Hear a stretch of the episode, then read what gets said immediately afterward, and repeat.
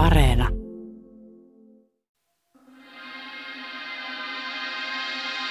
Tässä sarjassa tarkastelemme sitä roihuavaa roskistulipaloa, joka on ihmiskunnan historia. Tämä ilmiö, jota joskus kutsutaan edistykseksi, on todellisuudessa ollut tauoton marssi kohti yhä suurempaa kaaosta ja mielipahaa. Nyt kysynkin, miksi ja milloin kaikki alkoi mennä päin persettä ja mikä tärkeintä, ketä voimme syyttää. Tämä on Pieleen mennyt historia, sarja, jossa käymme läpi ihmiskunnan perisyntejä. Tämän jakson perisynti on rahtikontti. Minun nimeni on Jussi Nygren.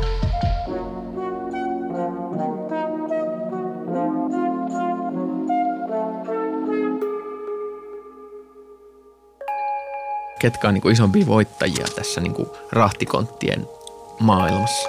Kiina ja Intia ja Vietnam ja, ja länsimaiset kuluttajat, joilla on tämmöinen elintason nousu ja mahdollisuus saada tämmöisiä halpoja kulutustuotteita ja useita televisioita, ja mitkä niin kuin vielä parikymmentä vuotta sitten ei suinkaan olleet niin kuin itsestäänselvyyksiä. Tämä on tarina laatikosta, joka mullisti koko maailman. 50-luvulla käyttöön otettu rahtikontti on mahdollistanut räjähdyksenomaisen kaupankäynnin kasvun ja muuttanut totaalisesti sen, miten maailmantalous toimii. Mutta kontit olivat myös Pandoran lipas, josta virtasi vitsauksia maailmaan. Ne tekivät maailmasta valtavan tehdasliukuhihnan. Konttien mukana meille kellui halpa tavaraa ja kestämätön kulutuskulttuuri. Samalla teollisuuden työpaikat karkasivat kaukomaille. Kuluttaja on laatikkoleikin suurin voittaja. Nappia painamalla kontti tuo mitä tahansa tavaraa mistä tahansa maailmasta paikalle sujuvasti. Ja toisaalta Aasian maiden päästessä mukaan konttikaupan käyntiin on tapahtunut suurin nousu köyhyydestä koskaan. On syntynyt aasialainen keskiluokka. Maailma on siis täysin mullistunut rahtikonttien myötä, eikä vanha maailma ole palaamassa.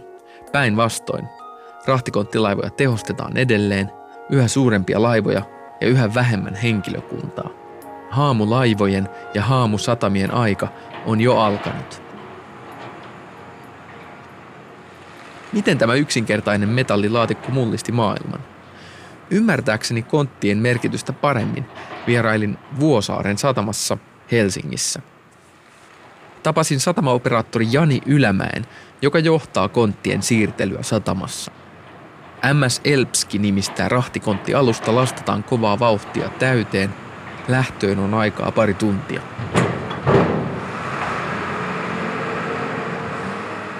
Eli nyt kävellään tässä tällaisen pari 30 metriä korkeen tota, nosturin alla. Ja nosturi nostelee tästä kontteja yksitellen tonne laivaan. Mihin tämä laiva on lähdössä? Tää menee tuonne Keski-Eurooppaan, eli määränpää täällä on Rotterdam. Joo. Ja Kyllä. Kauaksi tällainen tyypillinen konttilaiva on tässä satamassa? Nykypäivänä on tosi tehokkaita, että puhutaan tunneista – jos ajatellaan, että ennen puhuttu niin vuoro, vuorokausista, mutta se on sellainen vuoron verran, kahdeksan tuntia, kymmenen tuntia on keskimäärin laivojen kääntöajat.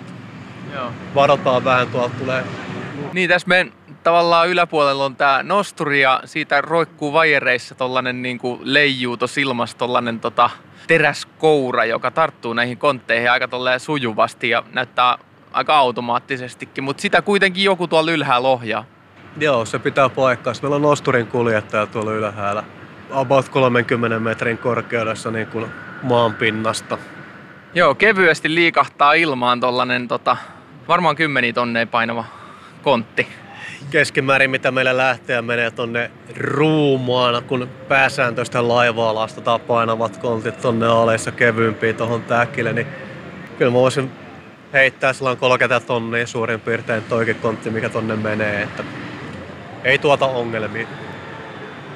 Jani johtaa kymmenen ahtaajan porukkaa, eli satamaslangilla jengiä, joka noutaa lastia laivaan.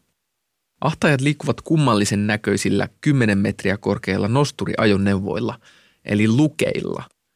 Ne nappaavat kevyesti kontteja kyytiin ja tiputtelevat niitä laivan viereen – siitä toinen konttinosturi nostaa kontit laivaan jossa yksi ahtaajista tarkkailee, että kontit menevät oikeille paikoilleen.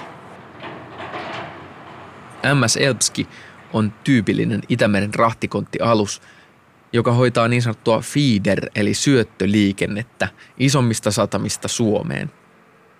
Siihen mahtuu parisataa konttia. Suurimmat konttilaivat eivät tule Suomeen asti. Jos vaikka Suomeen tulee Kiinasta kodinkone tai Etelä-Amerikasta kahvia, ne kulkevat aina ensin valtamerikonttilaivoilla johonkin Euroopan isoon satamaan, kuten Rotterdamiin tai Hampuriin, ja sieltä nämä hiukan pienemmät feeder-alukset tuovat tavaran Suomeen. Design on hyvä ja design on yksinkertainen ja tuo on tuollainen peltilaatikko, että varsin, varsin niin kuin kova kestävyys löytyy noista kulmapalkeista, kulmapaloista, koska kontteja stäkätään päällekkäin. Että niissä pitää olla aikamoinen sellainen kestävyys. Mutta sitten taas tietystä kulmasta, kun konttiin lähestyy, niin se on periaatteessa kuin paperi ja se seinät on vahutta peltiä, että jos tulee niin kuin koneella kautta toisella kontilla hivenen sivuosuma, niin hyvin äkkiä kontin, kontin kuve aukeaa. Kauanko sä oot ollut tällä alalla? Onko nämä, onko nämä kontit juurikaan muuttunut? Itse olen aika pitkä ollut kyllä alalla, että vuodesta 1994 käytännössä suoraan armeijan jälkeen tulin alalle ja siitä, siitä niin kuin käytännössä pohja, pohjalta pikkuhiljaa ylöspäin ja toki muissakin hommissa on ollut tuolla ulkomailla joitakin vuosia, mutta aina jostain kumman syystä sitten palautunut satama-alalle. Ei ole kontit muuttunut millään tapaa tämän 26 vuoden aikana. Mutta käsittelytavat on muuttunut huomattavasti, että muistan silloin alkuaikoina 90-luvun loppupuolella, käsiteltiin kontteja, niin meillä oli käsikäyttöinen toi tarttuja, eli lifti, millä kontti otetaan kiinni. Kun kontti nostaa laivaa, niin se oli käsikäyttöinen. Siellä, siellä piti miesten laittaa liftin lukot konttiin kiinni, että saatiin kontti nostettua kyytiin. Nythän kaikki toimii automaattisesti ja paljon vähemmällä miestyöllä.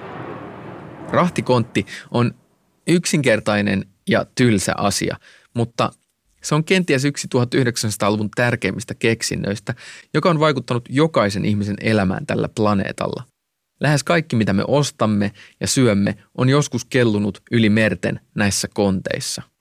Juttelin konteista taloushistorian professori Jari Elorannan kanssa, joka on tutkinut merenkulun ja keksintöjen historiaa. Sitten nämä kontithan tuli, tuli semmoisen niin globalisaation pysähtymisen kauden jälkeen, eli tuli ensimmäinen maailmansota, toinen maailmansota, jotka ikään kuin hidastutti ja pysähdytti globalisaatiota, mutta sitten 1960-luvulta niin alkoi tämmöinen globalisaatiokausi, mikä meillekin vielä jatkuu jossain määrin. Siihen liittyy sitten nämä kontit. Tietysti konteillakin on hyvin pitkä historia ennen sitä – ihan teollisen vallankumouksen sinne 1700-luvun puolelle. Siellä käytettiin jonkinlaisia tämmöisiä pieniä kontteja. Mutta niitä käytettiin hyvin niin kuin vähässä määrin ja tietyillä alueilla. Et siellä kyllä ymmärrettiin se, että semmoinen logistinen ongelma, että minkä takia, miten tämä saataisiin tehtyä hyvin. Niin kuin Yhdysvaltojen armeijalla oli tämmöisiä kontin näköisiä, paljon pienempiä, joita ne käytti. Ja tota, ne ei, mikään niistä ei sitten lyönyt läpi semmoisena niin standardina, että sitä olisi käytetty maailmanlaajuisesti ennen tämmöistä niin kuin kuljetuksen vallankumouksesta, kumousta niin kuin 1800-luvun teollisen vallankumouksen rinnalla, niin, tota, niin, niin silloinhan se oli hyvinkin tämmöistä niin kuin työvoimapainotteista, että hyvin, ja kaikki tavarat oli eri kokoisia, tavararöykkiöitä tai, tai jotain muuta vastaavia tämmöisiä laatikoita ja, ja tämmöisiä isompia, isompia tota kuljetuskontin näköisiä ehkä, mutta niillä ei ole mitään standardia. Ne oli eri kokoisia ja vaati hirveän paljon työvoimaa. Ja tietysti myöskin jäi sitten laivoille – erittäin paljon tilaa sitten niiden eri röykkiöiden väliin. Että se ei ollut mitenkään helppoa. Että niitä oli raskas lastata siihen laivaan ja sitten se oli, oli työlästä ja meni aikaa ja sitten myöskin sit, kun otettiin pois laivasta. Ihan tota yksinkertainen logistinen ongelma, että miten saadaan, jos niin men, mentäisiin niin eri satamiin, että miten saataisiin tuosta nyt tuo yksi laatikko tai tavarat pois tonne, mihin kohtaan laivaan ne pitäisi laittaa tai jotain muuta vastaavaa. Niillähän näillä purjelaivoilla myöskin oli sitten se, että usein, että mentiin, purjehdittiin johonkin kaukaiseen satamaan ja lastattiin tavarat pois ja sitten tultiin sitten ilman lastia takaisin, että ei ollut semmoista sopivaa lastia. Ei ollut mitään ma- maailmanlaajuista systeemiä, että voitiin niin kuin maksimoida se, että, että aina oli jonkunlaista lastia tai että, että mahdollisimman tehokkaasti tehtiin. Että se oli hyvin niin kuin työvoimavoittosta, raskasta työtä. Sitten tietysti ne oli, usein asuu sitten ihmisiä lähellä sitä satamaa, että oli semmoisia yhteisöjä. Ja... Tämä on sitä aikaa, kun kuka tahansa saattoi mennä satamaan ja sieltä sai töitä ja pystyy ehkä lähteä vielä merillekin. Niin kuin. Kyllä, kyllä ja sitten joskus, joskus lähti, lähdettiin niin kuin jopa niin kuin ei, ei vapaaehtoisesti, eli sut Shanghaijattiin sinne laivaan, että sit oli, oli, oli mennyt vähän yö pitkäksi ja sitten seuraavana päivänä heräsit laivasta ja sitten pitikin tehdä duunia, että tämmöisiäkin tietysti kävi. Ja myöskin se, että sitten merimiehet itsekin olemme muutaman kollegan kanssa tutkineet tätä just niin kuin merimiesten karkaamista laivoilta. Että sekin oli hyvin yleistä tämmöisessä esiteollisessa teollisessa merenkulussa. Tyypillisen rahtilaivan ruuma ennen kontteja oli aivan käsittämätön sotku. Tynnyri sitä, puinen laatikko tätä, lavallinen renkaita, kasa puutavaraa, rulla metallia. Oli vähän tuota ja tätä. Tämän tavaran siirtelyyn tarvittiin kokonainen armeija ahtaajia, joiden ammattitaitoa oli lastata laivat turvallisesti ja mahdollisimman järkevästi. Kokonaisia kaupunkeja pyöri satamapalveluiden parissa. Kontti muutti tämän kaiken. Kontin tarina alkaa vuodesta 1956, kun amerikkalainen rahtiyrittäjä Malcolm McLean kehitti nykyisen jalkamittaisen kontin standardin. Malcolm McLean aloitti uransa rekkakuskina lamaajan Yhdysvalloissa ja parissa kymmenessä vuodessa hän oli onnistunut luomaan yhden Amerikan suurimmista rahtiyrityksistä. McLean tuskaili sitä, että rekat olivat aina myöhässä valtateiden ruuhkissa. Hän sai idean laittaa rekat laivan päälle. Näin muodostuisi mereinen ohituskaista pitkin Yhdysvaltojen itärannikkoa. Mutta rekkojen lastaaminen oli hidasta ja rekkoja ei voisi laittaa toistensa päälle, joten miksipä ei ottaisi rekan traileria irti ja kasaisi niitä laivaan. Tätä testatakseen McLean osti pari toisesta maailmansodasta ylijäänyttä öljytankkeria ja rakennutti niihin rekkatrailerin mentävät rakenteet. Maailman ensimmäinen moderni rahtikonttilasti kulki vuonna 1956 Newarkista New Jerseystä Houstoniin Texasissa. Se kantoi mukanaan 58 rahtikonttia. Nykyisin suurimmat valtamerialukset saattavat kuljettaa tuhansia rahtikontteja kerrallaan. Kun se iso ajatus oli just se, että hän oli sen omassa bisneksessään, sen oli vaan huomannut, että tämä oli niin kuin hyvin, hyvin hankalaa ja kallista tämä niin kuin liikuttaminen näin. Ja tietysti hän oli, oli varmasti oli niin kuin tietoinen niistä aiemmista erilaisista laatikkokonttikokeiluista ja vastaavista. Ja sitten hän, hän niin kuin lupesi sen pohjalta. Ja hän oli apunaan, hän ei niin kuin yksin tehnyt tätä. Hän oli tämmöinen insinööri, äh, muistan hänen nimensä, mutta tota, jonka kanssa hän niin kuin kehitti tämän. Tämä, tämä oli, ja myöskin se, että hän lähti sitten niin kuin just kokeilemaan niitä eri juttuja, just tämmöistä niin tankkereiden muuttamista semmoiseksi aluksi, missä olisi, olisi niitä kontteja paljon mukana. Ja, että, ja tietysti hänellä oli sitten myöskin paljon pääomaa ta- takana, että että ei tämmöisiä niin kokeiluja ilmaiseksi tehdä. Ja viimeinen, viimeinen minkä tota, mikä myöskin on tärkeää, kun itse olen myöskin keksintöjä jossain määrin tutkinut, niin se, että käsittääkseni hän ei sitten, hän ei tehnyt tämmöistä suljettua patenttia siitä, että hän vaan, että se oli niin kuin vapaasti käytettävissä. Ja hän, hän, hän, käytti sitä nimenomaan näiden tupakkatuotteiden niin kuin siirtämiseen paikasta toiseen. Tämä niin kuin alkoi sitten lyömään läpi tämä Tuli useita tämmöisiä valtioiden välisiä sopimuksia ja muita, joiden kautta sitten niin kuin nämä otettiin käyttöön. Ja sen jälkeen se niin kuin kasvaa sitten eksponentiaalisesti se niiden käyttö. Niin näiden konttien nerokkuus ei nyt varmaan ole se, että, että älytään laittaa niin kuin laatikkoon asioita, vaan just se, että, että se laatikko voidaan laittaa junan päälle ja se voidaan laittaa kuorma-auton päälle ja se voidaan, ja myös laivat suunnitellaan siihen, että nämä kontit istuu sinne niin kuin täydellisesti. Nimenomaan koko tämmöinen systeemi. Se on niin kuin nimenomaan systeemi. Että puhutaan siitä, että, että ehkä ensimmäinen teollinen ja toinenkin teollinen vallankumous, jota tapahtui 1700-1800-luvulla, ne oli vielä tämmöisiä, jotka johti tämmöisen Henry Fordin tämmöisiin, tämmöiseen niin kuin liukuhihna tuotantoon, mutta kuitenkin niin kuin vaan tehtaissa ja paikallisesti. Että tämä uusin globalisaatio-aalto on sitten tämmöistä niin kuin maailmanlaajuista liukuhihnaa, että, että tosiaan saadaan niin kuin kaikki ne sovitettua sinne laivaan ja se maksimoi sen tehokkuuden. 1970-luvulla satamia alettiin rakentaa konttien ehdoilla. Tähän liittyi aluksi paljon vastarintaa, etenkin ahtaajien keskuudessa. Jo hyvin varhain nähtiin, että konttien maailmassa ei enää tarvittaisi niin paljon työntekijöitä. Satamat alkoivat kasvaa isoiksi ja ne alkoivat siirtyä kaupunkien ulkopuolelle. Samalla käynnistyi ennalta arvaamaton talouden uudelleenjärjestäminen koko planeetan tasolla. Konttikuljetukset polkivat kuljetuskustannukset niin alas, että kaikkien tuotteiden valmistamista voitiin alkaa katsoa aivan uusin silmin. Missä päin maailmaa tämä olisi edullisinta valmistaa? Tuotteiden valmistusta alettiin pilkkoa osiin ja sijoittaa tuotantoa sinne, missä työvoima on edullisinta. Kontit merkitsevät vapaata ja globaalia kilpailua, joka ulottui nyt jokaiseen peräkylään – valmistava teollisuus alkoi pitkälti siirtyä Euroopasta ja Yhdysvalloista Aasiaan. Taloushistorian professori Jari Eloranta. Asuin pitkään siis Yhdysvalloissa, opetin siellä 15 vuotta, niin, niin tota, kun puhuin – opiskelijoille tämmöistä niin kuin käytännön esimerkkiä, että jos menette sinne Walmartiin isoon, isoon tota, ketjuun ostamaan televisiota, jossa lukee, että Made in USA, niin mä sanon, että kannattaa vähän miettiä, että mitä se tarkoittaa se Made in USA, että se luultavasti ei ole Made in USA. Että nämä kaikki osat on tehty, osa on tehty Vietnamissa, toinen osa on tehty Kiinassa, toinen osa on tehty, tehty Etelä-Amerikassa tai Meksikossa ja sinne on tuotu ne osat Yhdysvaltoihin ja ne on vaan koottu siellä, että ei siellä Yhdysvalloissa ole tehty oikeastaan mitään. Et si, siinä mielessä nämä niin kuin koskee kaikkea mahdollista.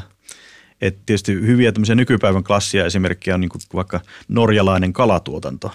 Se on niin paljon halvempaa tämmöisillä konteilla viedä Kiinaan prosessoitavaksi. Eli siellä tehdään se kaikki kalalle tapahtuva niin kuin tämmöinen prosessointi ennen kuin se saadaan markkinoille, tehdään siellä ja sitten tuodaan takaisin Norjaan ja sitten myydään siellä.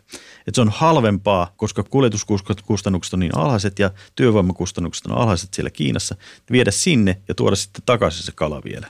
Että on niin, niin, tota, ja, niin isoja tämmöisiä niin kuin muutoksia tuonut tuotantoprosesseihin, että kaikki lihatuotteet ja ruokatuotteet, että siihenkin on vaikuttanut se just, että pystytään niin kuin jäähdyttämään näitä, näitä erilaisia raaka-aineita ruokatuotteita, että tuli tämmöiset niin jäähdytetyt kontit, jolla taitaa olla englanninkielinen tämmöinen slanginimi reefer, joka sillä voi olla monia, monia konnotaatioita tällä sanalla, mutta, tota, mutta se myöskin viittaa tämmöisiin jäähdytettyihin kontteihin.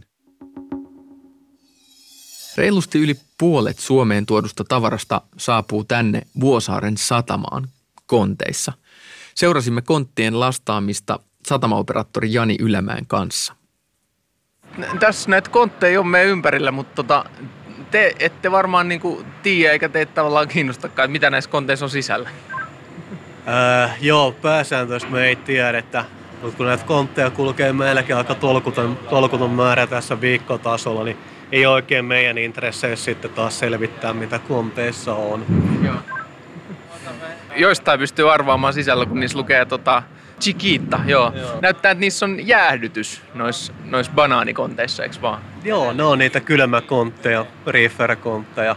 Ja niitähän tulee yllättävän isoja määriä viikkotasolla Suomeen, että suomalaiset on selkeästi kovin syömään banaaneja. Tos nyt näkyy ainakin 40 tuollaista banaanikonttia, että siinä nyt näkee mitä, mitä täällä liikkuu. Et varmaan niinku, ruoka on varmaan yksi isoimmista, mikä täällä liikkuu, eikö vaan?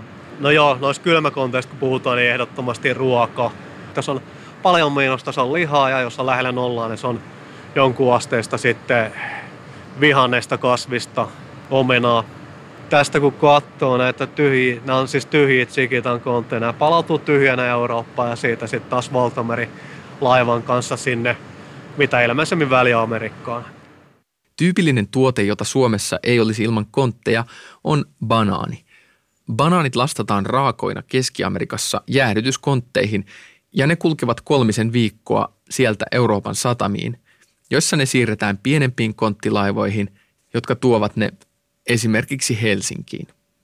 Saapuessaan ne ovat edelleen raakoja, joten ne matkaavat vielä suomalaisiin banaanin kypsyttämöihin, joissa niiden lämpötila nostetaan ja ne kypsyvät hallitusti. On yleistä, että Euroopan ja muun maailman välille syntyy kontti epätasapainoa, koska tänne tuodaan paljon enemmän tavaraa kuin täältä viedään iso osa konteista joudutaan lähettämään takaisin tyhjinä. Just ollaan täällä laivassa sisällä ja tota, tässä päällä on toi nosturi, joka laskee ton kontin hyvin kapeeseen, no oikeastaan sen kontin kokoiseen rakoon.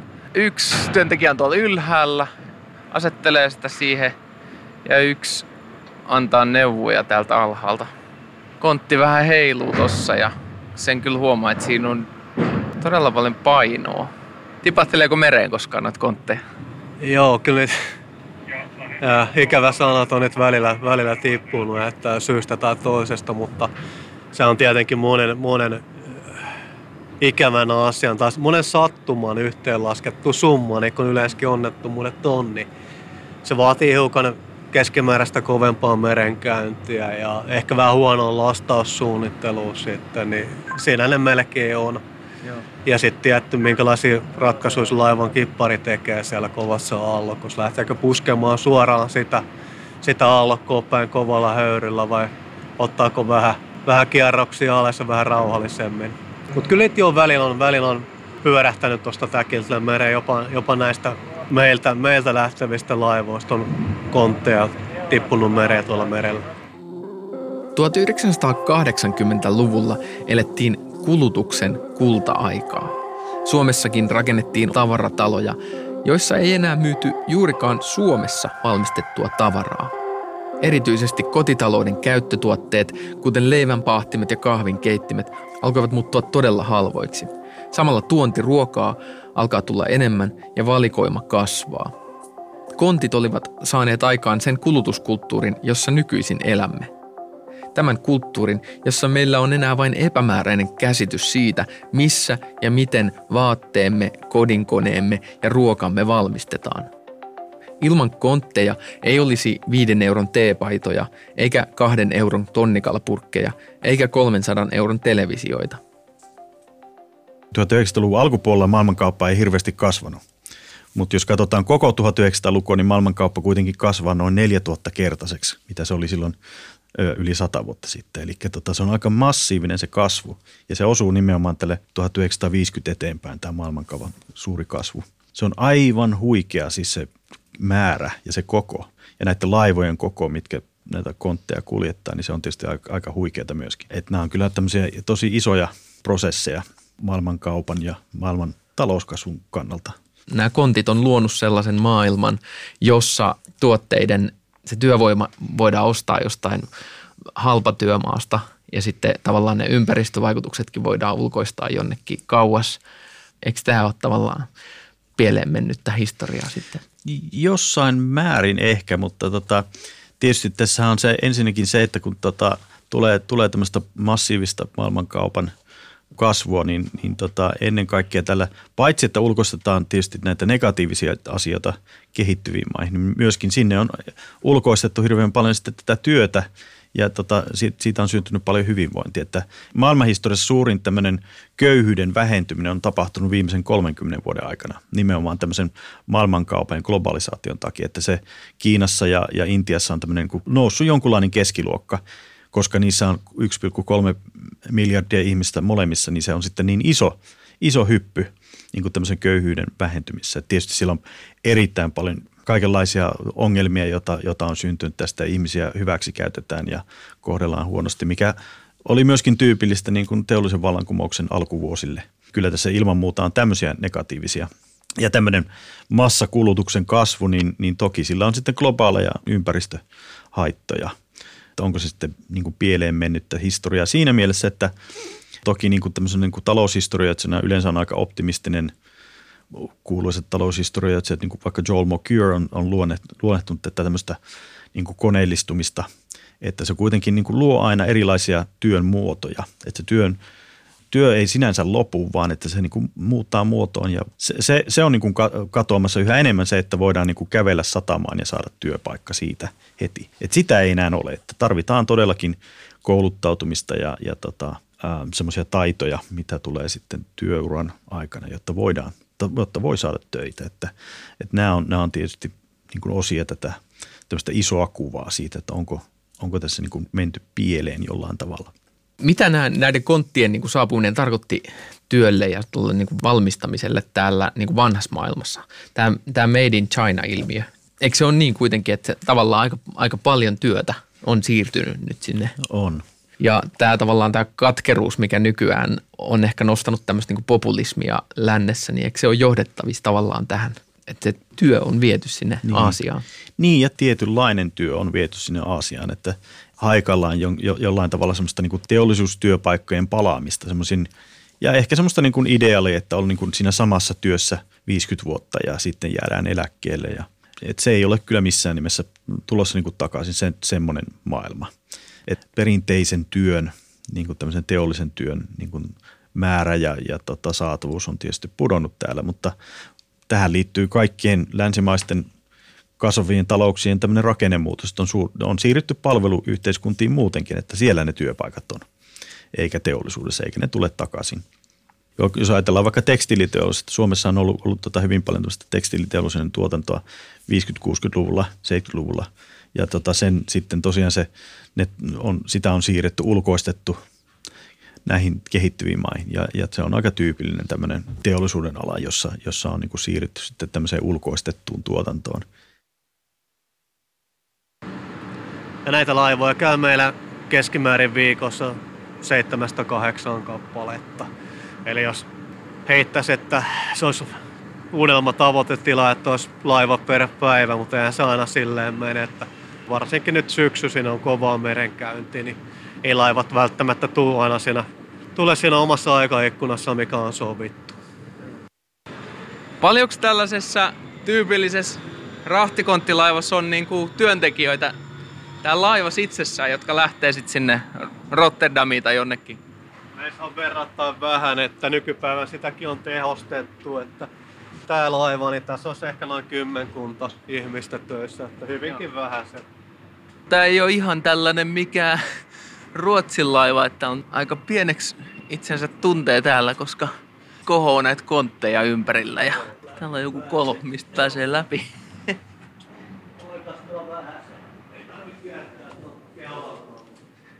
Kunhan ei eksytä ja löydetä Rotterdamista itsemme, niin... No, nyt ollaan sisältään laivassa ja... No ketkä on niin kuin isoimpia häviäjiä ja ketkä on niin kuin isompia voittajia tässä niin kuin rahtikonttien maailmassa?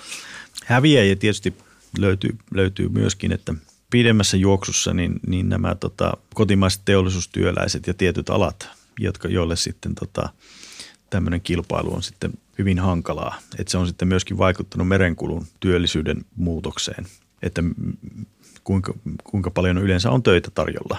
Ja, tota, ja myöskin se, että merenkulussa on sitten on tietysti 1800-luvullakin ollut jo kansainvälisiä työvoimamarkkinoita, mutta nykyään se on, ne on todellakin globaalit. Et siinä ehdottomasti tietysti tämän työn niin kuin tota, saatavuus on vähentynyt ja häviäjä ovat olleet nämä ainakin osa merimiehistä, jotka ovat joutuneet löytää uusia töitä. Ja samoin satamat työntekijät. Että satamissakin on, niin kuin ei tarvita enää niin, niin paljon työntekijöitä. Toisaalta tietysti satamista on tullut sitten hirveän massiiviset tietyt globaalit satamat, jossa on, jossa on erittäin paljon liikennettä, niin tota, siellähän on sitten töitä kyllä. Tämmöiselle konttilaivoille niin ne on useimmiten niin isoja, että ne vaatii sitten aivan tietynlaisen sataman. Että niihin, niissä pitää olla sitten todella niin kuin tarkat ne ne speksit ja, ja tilat ja, ja muut vastaavat, että niitä yleensä pystytään ottaa vastaan, että ne on ihan, ihan mielettömän isoja. Niistä on tullut semmoisia niin tosi massiivisia ja, ja tota, että ne ei ollut semmoisia niin ihmisyhteisöjä, ne on vaan semmoisia tosi isoja niin kuin nykypäivän niin kuin teollisuusaluetta, jossa, jossa tosiaan niin kuin liikkuu tavara nopeasti ja tehokkaasti. Alkaa olla tämä rahtilaiva täynnä näitä kontteja ja kohta sitten lähteekin Rotterdamiin ja siitä nämä kontit sitten saattaa jatkaa ties minne. Joka puolella kohoo näitä kontteja, varmaan 5-6 kerrosta tässä meidän ympärillä. Ja tästä on vähän semmoinen satamakaupunkien romantiikka ehkä kadonnut.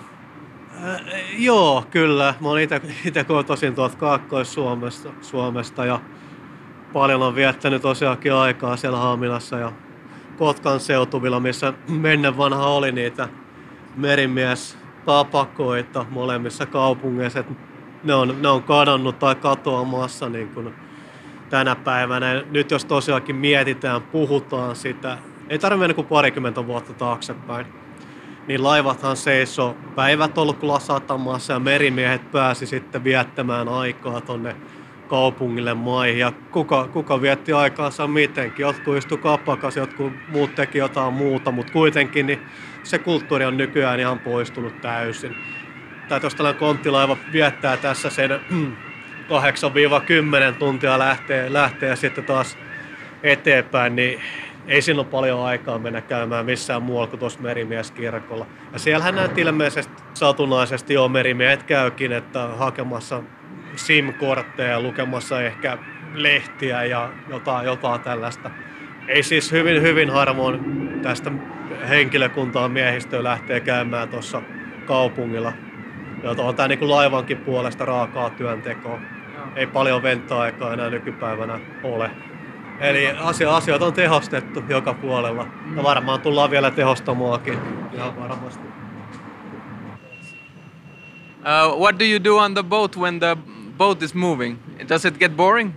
No, working on deck or uh, sleeping. If it is night, I sleep. If this is uh, work day, daytime, afternoon time, we will work on the deck. Something chipping, grinding, painting, Yeah. something like this. It's a nice job. Do you like the the ship work? Yes, for me it's good. Too much money. Yeah. Yes, good salary. Yeah. Yes. Silloin kun itsekin tulin alalle, niin silloin oli huomattavasti enemmän suomalaista henkilökuntaa laivan päällä, mutta nykypäivänä ihan toisin. Eli nämä laivat, mitä meillä käy, ensimmäisessä laivassa ei ole suomalaista miehistöä, saatika suomalaista päällystöä. Eli Mistä se johtuu? No, jos mietitään globaalisti tätä asiaa, eli näissäkin on miehistöä valtaosin tuolta kauko, kauko-idän maista, puhutaan Filippiinit ja sieltä suunnalta. Ja, ja sitten päällystö tulee tuolta entisistä Itä, Itäblokin maista sekä, sekä Venäjältä, Ukrainasta. Eli hyvinkin harvassa laivassa on enää edes tuota päällystö eurooppalaista, saatikka suomalaista. Mutta äkkiseltä voisi kuvitella, että raha ratkaisee siinäkin asiassa. Se on katoava kansanperinne, suomalainen merimies, vähenemään päin valitettavasti. Tullaanko me näkemään sitten tällaisia niin kuin haamukonttilaivoja tulevaisuudessa? Kyllä se varmastikin näin on, että nytkin se, tota, se navigaatio on jo, jo tota, hyvin paljon niin kuin tietokoneistettua ja, ja tota, en, en ihan usko siihen, että siellä siirrytään täysin haamulaivaan, että ei yhtään ihmistä niin kuin paikalla. Et luultavasti se vaan se työvoiman määrä niin kuin vähennetään siihen semmoiseen muutamaan henkilöön, jotka, jotka on sitten todella koulutettuja, jotka pystyy sitten ottaa tilanteen haltuun, jos, jos tulee jotain, jotain todellakin niin kuin katastrofaalista. Useimmiten joudutaan menemään tiettyjen salmien tai alueiden läpi näiden näillä konteilla, jotta vaikkapa niin kuin Afrikan, Afrikan jollakin rannikoilla niin kuin, tai Punaisen meren alueella on niin kuin paljon merirosvosta, että tämmöistä niin kuin riskiä siihen myöskin siihen merenkulkuun, mikä on aina ollut osa merenkulkua, niin tota, miten siihen sitten pystytään vastaamaan, että, että siirrytäänkö siihen, että on vaan niin kuin kapteeni ja, ja, ja kaksi muuta henkilöä ja muuten koneistettua kaikki ja sitten joku tämmöinen jonkunlainen turva, turva tota henkilöstö sitten mukana, joka, jotka sitten huolehtii siitä, että jos tulee tämmöinen törmääminen näiden modernien merirosvojen kanssa, niin sitten pystytään siitä jotenkin selviytymään, että Niin mitä, mil, mitäs luulet, miten siinä käy? Tuleeko meillä tulevaisuudessa olla sellaisia haamulaivoja ja haamusatamiakin melkein, ettei tietokone tekee kaikki vaan? Ää, ihan varmasti. Sehän on se tulevaisuuden suunta, että asioita tehostetaan ja pyritään tekemään vähemmällä henkilökunnalla tiettyjä, tiettyjä toimenpiteitä. Ja onhan esimerkkejä nyt olemassa jo, että mun mielestä Norjassa olisiko kaupallisessa liikenteessä Jaralla taisi olla sellainen oma rahtilaiva, mikä kulkee ilman miehistöä. Ja sitten Euroopasta löytyy sellaisia puoliautomaattisia sataman osia, missä, missä koneet, järjestelmä hoitaa hyvinkin pitkälti. Et ihmiset valvoo, että se järjestelmä toimii, mutta sitten taas koneet sinällään, sinällään ajavat itse itseään. Et meillä on tällainen perinteinen tää, tämä Vuosaaren satama, eli täällä miehet, miehet liikuttelee, miehet ajaa koneita. Ja toki Suomessa, jos mietitään tuota automatiikkaa, niin ää, Suomessa kun on tämä talo, niin se saattaa asettaa tai tulee asettamaan sitten automatiikalle niin kun, ää, lisähaasteita verrattuna Keski- Keski-Euroopan satamiin. Ja sitten näissä, näissä kehittyvissä, kehittyvissä maissa, niin tota, tietysti sielläkin on häviäjiä ja voittajia. Että voittajia ovat tietenkin olleet nämä Kiina ja Intia ja, ja tota, Vietnam ja, ja Itä-Aasian tiikerivaltiot. Muistaakseni mainitsit aiemmin just Made in China-ilmiö, että nykyään on niin kuin tämmöistä halpatuontoa, ajatella, että se on Made in China, niin, niin tota siinä 78-luvulla niin silloin oli tämä halpatuonto, oli Made in Hong Kong. Ja nykyään, jos tulee, jotain tulee Hongkongista tai Taiwanista tai Singaporesta, niin se ei ole suinkaan halpatuotantoa, että se on, se on jo tämmöistä high-techia, että siellä on tapahtunut tämmöinen muutos myöskin niin kuin teollisessa tuotannossa tämmöisen korkeamman jalostusasteen tuotantoon, että siellä on, sieltä alkaa löytyä sitten niitä voittajia. Tietysti häviäjiä on sitten myöskin semmoisia paikkoja maailmassa, jossa ei pystytty, olosuhteet eivät ole siihen otollisia, vaikka Afrikassa aika paljonkin ei ole päästy tähän globalisaation kyytiin. Ja voittajia tietysti pääosin länsimaiset kuluttajat, joilla on tämmöinen elintason nousu ja, ja mahdollisuus niin kuin saada tämmöisiä halpoja kulutustuotteita. Ja vaikka vuonna 1800 niin kahvin saatavuus oli aika vähäistä ja kahvi oli ehdottomasti vain pienen eliitin tuote, mutta sata vuotta myöhemmin vuonna 1900 kahvihan oli jo sitten jo niin työväenluokankin tämmöinen hyödyke. Sen samalla lailla niin kuin erilaisia tuotteita on tullut meille kaikille niin kuin itsestään sel- selväksi, että tämmöisiä tuotteita on meillä kaikilla. Meillä monella on useita televisioita ja mitkä niin kuin vielä parikymmentä vuotta sitten ei suinkaan olleet niin kuin itsestäänselvyyksiä. Laiva laittoi koneet, konetta käyntiin, että se alkoi potkurit pyörimään. Alkaa tekemään lämmittää, lämmittää. Joo, lämmittää koneita. Se on käytännössä tunti ennen pitää laittaa noin koneet tulille ennen kuin laiva, laiva lähtee. Joo. Ja se on käytännössä sellainen, jos menee Kiilin kanavan kautta, niin se olisi sellainen 68 tuntia noin suurin piirtein, niin laivan pitäisi olla perillä sitten.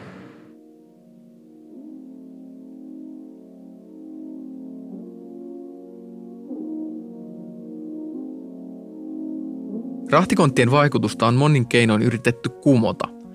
Ympäri maailmaa hallitus toisensa jälkeen on asettanut tariffeja ja tulleja yrittääkseen epätoivoisesti pitää työt kotimaassa, mutta se ei ole onnistunut. Onkin oikeastaan aika ihmeellistä, kuinka yksinkertainen keksintö voi olla näin voimakas. Mutta nimenomaan tällaiset keksinnöt, jotka mahdollistavat uusia tapoja järjestää työtä ja tuotantoa, ovat niitä kaikkein voimakkaimpia. Konttien tuoman globalisaation aallot lyövät edelleen rantaan ja maailma muuttuu. Joka vuosi rakennetaan suurempia konttilaivoja ja levennetään konttien kulkevia kanavia.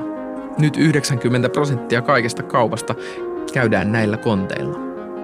Konttilaivojen tuottama arvo on valtava. Ne mahdollistavat esimerkiksi nettikaupan käynnin, jossa on huokeat palautusehdot. Globalisaatio on merkittävin ihmisten elämää ja arkea muuttanut ilmiö 1950-luvun jälkeen. Eikä sitä oikein voi ymmärtää ilman, että ymmärtää kontteja. Tämä yksinkertainen keksintö on ollut valtavan voimakas –